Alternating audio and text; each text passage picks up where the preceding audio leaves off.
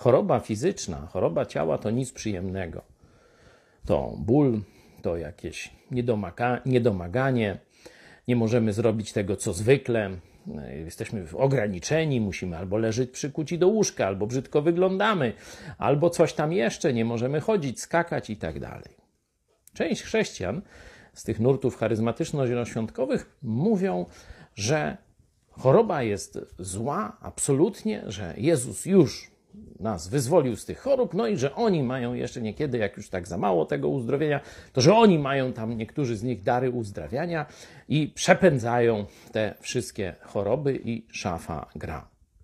Jeśli jednak czytamy Nowy Testament, to owszem, na potwierdzenie tego, że sam Bóg przyszedł na ziemię, rzeczywiście widzimy serię cudów i później uwyjarygodnienie apostołów też następują serie cudów. Ale to nie tak, że cudy cały czas się zdarzają. Pojawiają się i znikają. I teraz wam pokażę chorego apostoła. Wow! Ani Bóg go nie uzdrowił, ani on sam się nie uzdrowił, ani nikt z chrześcijan, przecież powinni mieć ten dar, go nie uzdrowił. Zobaczcie, list do Galacjan, czwarty rozdział, werset trzynasty.